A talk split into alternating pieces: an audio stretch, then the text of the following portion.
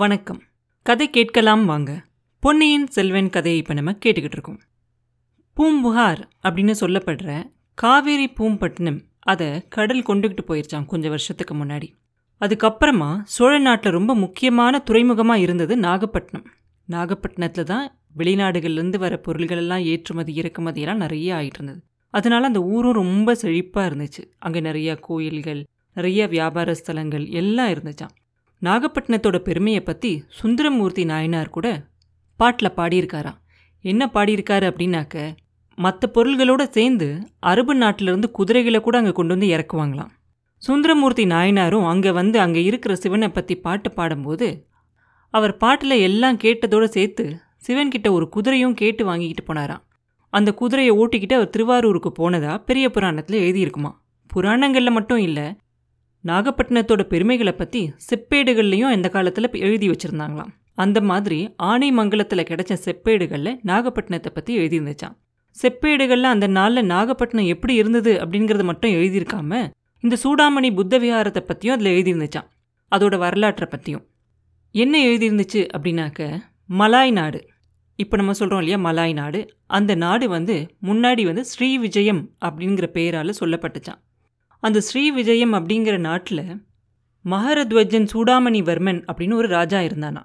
அவன் ரொம்ப கெட்டிக்காரனான ஒரு ராஜாவான். அறிவுலையும் சரி அவனோட திறமைகள்லையும் சரி அவனுக்கு ஈடானவங்க யாருமே இருக்க முடியாதான். அவ்வளோ நல்லா ஆட்சி செஞ்சானான் அவனுக்கு மார விஜயோதுங்க வர்மன் அப்படின்னு ஒரு பையன் இருந்தானா. அவனோட பையனோட காலத்தில் மேருமலையை மாதிரி இருக்கக்கூடிய இந்த சூடாமணி புத்த விஹாரத்தை நாகப்பட்டினத்தில் கட்டினாங்க அப்படின்னு அந்த செப்பேடுகள் இருந்துச்சான் நாகப்பட்டினத்தில் எப்படி ஸ்ரீவிஜயத்துலேருந்து ஒரு ராஜா வந்து இந்த மாதிரி ஒரு சூடாமணி விஹாரத்தை கட்டினா அப்படின்னு நம்மலாம் யோசிக்கலாம். ஆனால் அந்த காலத்திலிருந்தே ஸ்ரீவிஜயம் நாட்டில் இருக்கிற மன்னர்களும் சோழ நாட்டோட நிறைய வர்த்தக தொடர்பெல்லாம் வச்சுருந்தாங்களாம். அதனால அங்கே இருக்கிற மக்கள் வந்து அடிக்கடி நாகப்பட்டினத்துக்கு வந்து போய்கிட்டு இருந்தாங்களாம். ஒரு சிலர் நாகப்பட்டினத்திலேயே நிரந்தரமாக தங்கியும் இருந்தாங்களாம். இந்த மாதிரி அவங்க எல்லாம் வந்து போக இருக்கும்போது ஸ்ரீவிஜயத்தில் இருக்கவங்க எல்லாம் புத்த மதத்தை சார்ந்தவங்க. அவங்க சோழ நாட்டுக்கு வர்த்தகத்துக்காக வரும்போது இங்கேயும் அந்த மாதிரி புத்த மதத்தை தழுவி ஒரு கோயில் இருந்தால் அவங்களுக்கு வசதியாக இருக்கும் அப்படின்னு நினச்சாங்களாம். அதனால தான் அந்த மன்னன் இங்கே வந்து அந்த மாதிரி ஒரு சூடாமணி புத்த விஹாரத்தை கட்டினானா. தமிழகத்தில் இருந்த அரசர்களெல்லாம் அந்த காலத்துல இருந்தே எல்லா சமயங்களையும் ஒன்றா நினைக்கிறவங்க. அதனால அவங்க நாகப்பட்டினத்தில் சூடாமணி விஹாரத்தை கட்டுறதுக்கு அனுமதி கொடுத்தாங்க. அனுமதி கொடுத்தது மட்டும் இல்லாமல் அதுக்கு என்னெல்லாம் தேவையோ அந்த கோயிலுக்கு தேவையான விஷயங்களையும் அப்பப்போ கொடுத்துக்கிட்டே செஞ்சுக்கிட்டே இருந்தாங்களாம். உதவிகளையும் செஞ்சாங்களாம். பராந்தக சோழரும் கண்டராதித்தரும் சைவப்பற்றுள்ளவங்க. அதனால நிறைய சிவாலயங்கள் எல்லாம் எழுப்பி அதுக்கான திருப்பணிகள் எல்லாம் செஞ்சுக்கிட்டு வந்தாங்க. ஆனாலும் அவங்க மற்ற மதங்களை வெறுக்கலை. அவங்க ராஜ்யத்தில் இருக்க மக்கள் என்ன மதத்தை விரும்புகிறாங்களோ அவங்க எல்லா மதங்களையும் நடுநிலை தவறாமல் ஏற்றுக்கிட்டு இருந்தாங்க. ஆனால் இவங்க எல்லாரோட சுந்தரச்சோழர் ஒரு படி மேலே போய் சூடாமணி புத்த விஹாரத்துக்கு என்னெல்லாம் தேவையோ அதெல்லாம் அவரே கேட்டு முன்வந்து செஞ்சுக்கிட்டு இருந்தார். அது போக அந்த விகாரத்துக்காக நிலங்களையும் ஒதுக்கிட்டு இருந்தார். அதையும் தாண்டி அவரோட பையனான அருள்மொழிவர்மர் இலங்கையில் இடிஞ்சு போன புத்த விகாரங்கள் எல்லாம் புதுப்பிச்சு கட்டுறதுக்கான ஏற்பாடுகள் எல்லாம் செஞ்சுக்கிட்டு வந்துட்டு இருந்தார் இல்லையா? அதெல்லாம் சேர்ந்து இந்த புத்த விகாரத்தில் இருக்க பிக்ஷுக்களுக்கு ரொம்ப உற்சாகமாக இருந்துச்சு. அப்படியெல்லாம் இருக்கும்போது இன்னைக்கு அந்த சூடாமணி விஹாரத்தில் என்ன குழப்பம்? ஏன் இப்படி எல்லாரும் இருக்காங்க? ஏன் இந்த பிக்ஷுக்கள் எல்லாம் ஒரு இடத்துல இல்லாமல் அங்கேயும் இங்கேயும் ஓடிக்கிட்டே இருக்காங்க? ஏன் இந்த புத்த விஹாரத்தோட வாசலில் இவ்வளோ சத்தமாக இருக்குது அதையும் நம்ம தெரிஞ்சுக்கணும் இல்லையா? சேந்தன் அமுதனும் மற்ற ரெண்டு பேரும் அந்த கால்வாய் வழியாக அந்த படகை ஓட்டிக்கிட்டே வந்து சூடாமணி விஹாரத்தோட உள்பகுதிக்கே வந்துட்டாங்க. அங்கே ஒருத்தரையுமே காணும் அப்படின்னொன்னே சேந்தன் அமுதன் எந்திரிச்சு போய் வழி தேடிக்கிட்டு அந்த விஹாரத்தோட வாசப்படி பக்கமாக போய் நிற்பான்.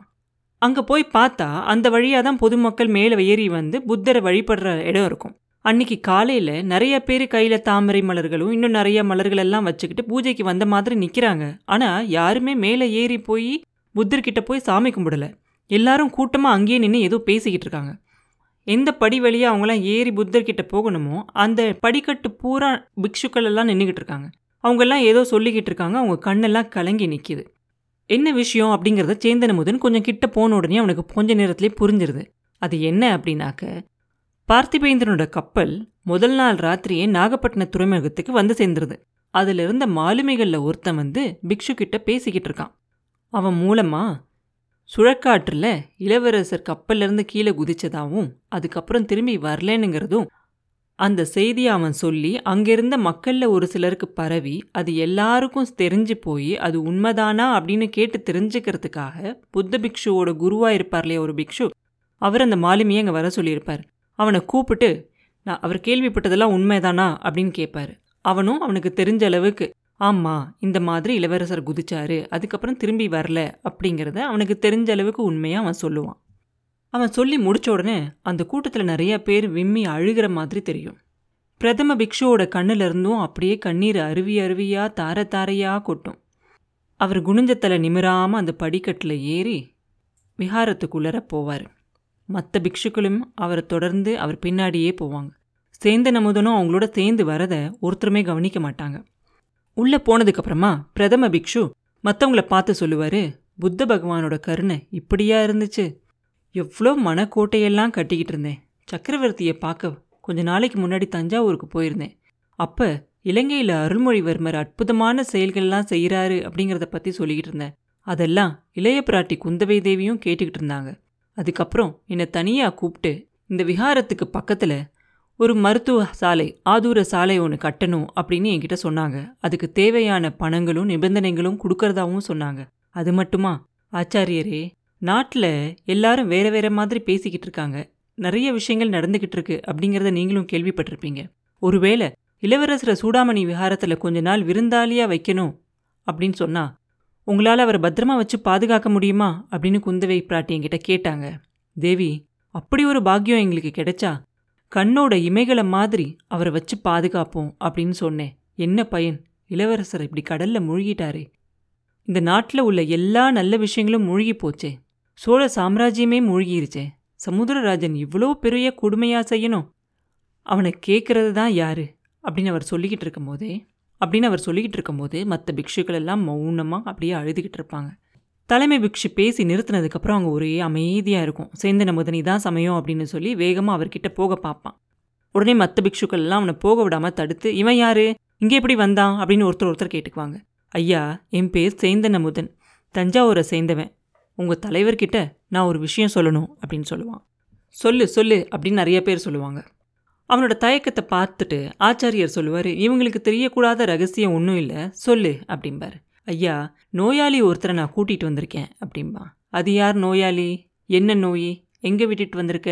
அப்படின்னு கேட்பார் விஹாரத்தோட நடுமுற்றத்தில் விட்டுட்டு வந்திருக்கேன் அப்படிம்பா. எப்படி அங்கே வந்த? அப்படின்னு கேட்பாரு கால்வாய் வழியாக நோயாளியை படகுல கொண்டுகிட்டு வந்தேன். அவருக்கு நடுக்கிற குளிர் காய்ச்சல் நீங்கள் உடனே வந்து அப்படின்னு சேந்தன முதன் சொல்லிக்கிட்டு இருக்கும்போதே பகவானே நடுக்கும் ஜுரம் தொற்று நோயாச்சே இங்கேயே அந்த நோயாளியை கூட்டிகிட்டு வந்த அதுலேயும் நல்ல சமயம் பார்த்து அப்படின்னு அவர் சொல்ல ஆரம்பிக்கும் போது சேந்தனமுதன் சொல்லுவான் ஆச்சாரியரே அசோக சக்கரவர்த்தி புத்த மதத்தை சேர்ந்தவர் அப்படின்னு இவ்வளோ நாளாக நான் நினச்சிக்கிட்டு இருந்தேன் இப்போ தான் இல்லைன்னு தெரியுது அப்படின்பா அது ஏன் அப்படி சொல்கிற அப்படின்னு அவர் கேட்ட உடனே அசோக ஸ்தம்பம் ஒன்று நான் காஞ்சிக்கு பக்கத்தில் பார்த்தேன் அதில் நோயாளிக்கு சிகிச்சை தரது தான் புத்த தர்மத்தோட முதன்மையான தர்மம் அப்படின்னு அது சொல்லுது. நீங்களும் இப்படி விரட்டி அடிக்கிறீங்களே அப்படிம்பா. ஆச்சாரிய பிக்ஷு உடனே மற்றவங்களெல்லாம் பார்த்துட்டு கொஞ்சம் பொறுங்க நான் போய் பார்த்துட்டு வந்து சொல்கிறேன் அப்படின்னு சொல்லிட்டு வா அப்பனே அப்படின்னு அமுதனை கூட்டிகிட்டு போகிறாரு விஹாரத்தோட நடு முற்றத்தில் கால்வாய்க்கு பக்கத்தில் ஒரு பையனும் ஒரு பொண்ணும் இருக்கிறத பிக்ஷு பார்த்துட்டு அவருக்கு ஒரே அதிர்ச்சி ஆயிடுது இது என்ன காரியம் செஞ்சீங்க? இந்த விஹாரத்துக்குள்ளே பெண்களே வரக்கூடாது. பிக்ஷுனிகளுக்கு கூட வேற தனியான மடம் இல்லையா இங்கே கட்டியிருக்கு அப்படிம்பாரு. பக்கத்தில் போய் அந்த இளைஞர் யாரு அப்படிங்கிறத ஒத்து பார்த்ததோட பிக்ஷுக்கு அப்படியே ஆச்சரியமாக போயிடும் அவருக்கு ஒரு நிமிஷம் பேச்சே வராது. அவர் சந்தேகத்தை சரி பண்ணிக்கணும் அப்படிங்கிறதுக்காக இளவரசர் அருள்மொழிவர்மர் தானா அப்படின்னு சேர்ந்து நம்ம கேட்பாரு. இது இளவரசரோட காதலையும் விழுகும். இல்லை ஆச்சாரியரே இல்லை. நான் இளவரசரும் இல்லை ஒன்றும் இல்லை. இந்த பெண்ணும் இந்த பிள்ளையுமா சேர்ந்து என்னை பைத்தியமாக்க பார்க்குறாங்க நான் ஒரு ஓடக்காரன். கொஞ்ச நேரத்துக்கு முன்னாடி இந்த பெண்ணை பார்த்து பெண்ணே என்னை கல்யாணம் பண்ணிக்கிறியா? ரெண்டு பேரும் படகுல ஏறி தூர தேசங்களுக்கு போகலாம் அப்படின்னு சொன்னேன். இவை ஏதேதோ உளர்றா. நான் உலகத்தை ஒரு கொடையில் ஆழ பிறந்தவனா? ஏழை மீனவர் வீட்டு பெண்ணான இவ என்னை கல்யாணம் பண்ணிக்க மாட்டாளாம். நான் நல்லா இருந்தாலே இவளுக்கு போதுமா? வருங்காலத்தில் என்னோட மகத்தான வெற்றிகளெல்லாம் பார்த்து இவ ரொம்ப சந்தோஷப்படுவாளாம். எப்படி இருக்கு கதை? உண்மையில் எனக்கு சித்த பிரமையா இவளுக்கா? அப்படின்னு கேட்பார் இளவரசர். சேந்தன முதன் உடனே ஆச்சாரியர் பிக்ஷுவோட காதோட போய் ஏதோ சொல்லுவான். அதுக்கு முன்னாடி அவருக்கு தெரிஞ்சிருக்கும். ஜுரத்தோட வேகத்தால தான் இளவரசர் இப்படியெல்லாம் பேசுறாரு அப்படின்னு. குந்தவை தேவி அவர்கிட்ட இளவரசருக்கு அடைக்கலம் கொடுக்கணும் அப்படின்னு சொல்லி கேட்டதும் அவருக்கு ஞாபகம் வரும். அப்போ பின்னாடி கொஞ்சம் தள்ளி நிற்பாங்க இல்லையா பிக்ஷுக்கள்? அவங்கள பார்த்து இந்த பிள்ளைக்கு விஷ ஜுரம் தான் வந்திருக்கு. இவனை வெளியில் அனுப்புனா இன்னும் ஆயிரக்கணக்கானவங்களுக்கு வந்துடும் இலங்கையில் எத்தனையோ ஆயிரம் பேர் இந்த ஜுரத்தால் இறந்து போயிருக்காங்க. அதனால இவனை என்னோட அறையில் கொண்டு போய் வச்சு அவனுக்கு தேவையான பணிவிடைகளெல்லாம் நானே செஞ்சு நானே பார்த்துக்கலான்னு நினைக்கிறேன் அப்படின்னு சொல்லிட்டு போய் இளவரசரை ஒரு கையால் அணைச்சு தூக்குவார். சேந்தன முதனும் இன்னொரு பக்கமாக இளவரசருக்கு இன்னொரு பக்கமாக போய் அவரை தூக்க உதவி செய்வான். ரெண்டு பேருமா சேர்ந்து அவரை தூக்கிக்கிட்டு அந்த படிக்கட்டில் மேலே ஏறி போவாங்க. அப்போ பூங்குழலி அந்த படிக்கட்டுக்கு கீழே நின்றுக்கிட்டு யோசிப்பா. ஆஹா இன்னும் ஒரு சில நிமிடங்களில் அந்த படிக்கட்டை ஏறி முடிச்சிருவாங்க. அப்புறம் உள்ளே போன உடனே அந்த கதவு சாத்திரும். அப்படின்னு அவன் நினச்சிக்கிட்டு இருக்கும்போதே அவன் நினச்ச மாதிரியே எல்லாரும் உள்ளே போவாங்க. அந்த படிக்கட்டில் ஏறி போயிட்டு அவங்க எல்லாரும் உள்ளே போன உடனே சேந்தன முதனை வெளியிலேயே நிறுத்தி அந்த தலைமை பிக்ஷு ஏதோ சொல்லுவார். அதுக்கப்புறம் அந்த திறந்த கதவு வழியாக எல்லாரும் உள்ளே போனோன்னே கதவும் சாத்திரும். அப்போ பூங்குழலிக்கு இனி இந்த பிறவியில் இளவரசரை பார்க்கலாம் அப்படிங்கிறது நிச்சயம் இல்லை. அடுத்த ஜென்மத்திலேயாவது அப்படி ஒரு பாக்கியம் எனக்கு கிடைக்குமா? அப்படின்னு நினச்சிக்கிட்டே அங்கே நின்று இளவரசர் மறையிறத பார்த்துக்கிட்டே நிற்பா பூங்குழலி. அப்புறம் என்ன நடந்துச்சு? அப்படிங்கிறத அடுத்த பதிவில் பார்ப்போம். மீண்டும் உங்களை அடுத்த பதிவில் சந்திக்கும் வரை உங்களிடமிருந்து விடைபெறுவது உண்ணாமலே பாபு. நன்றி.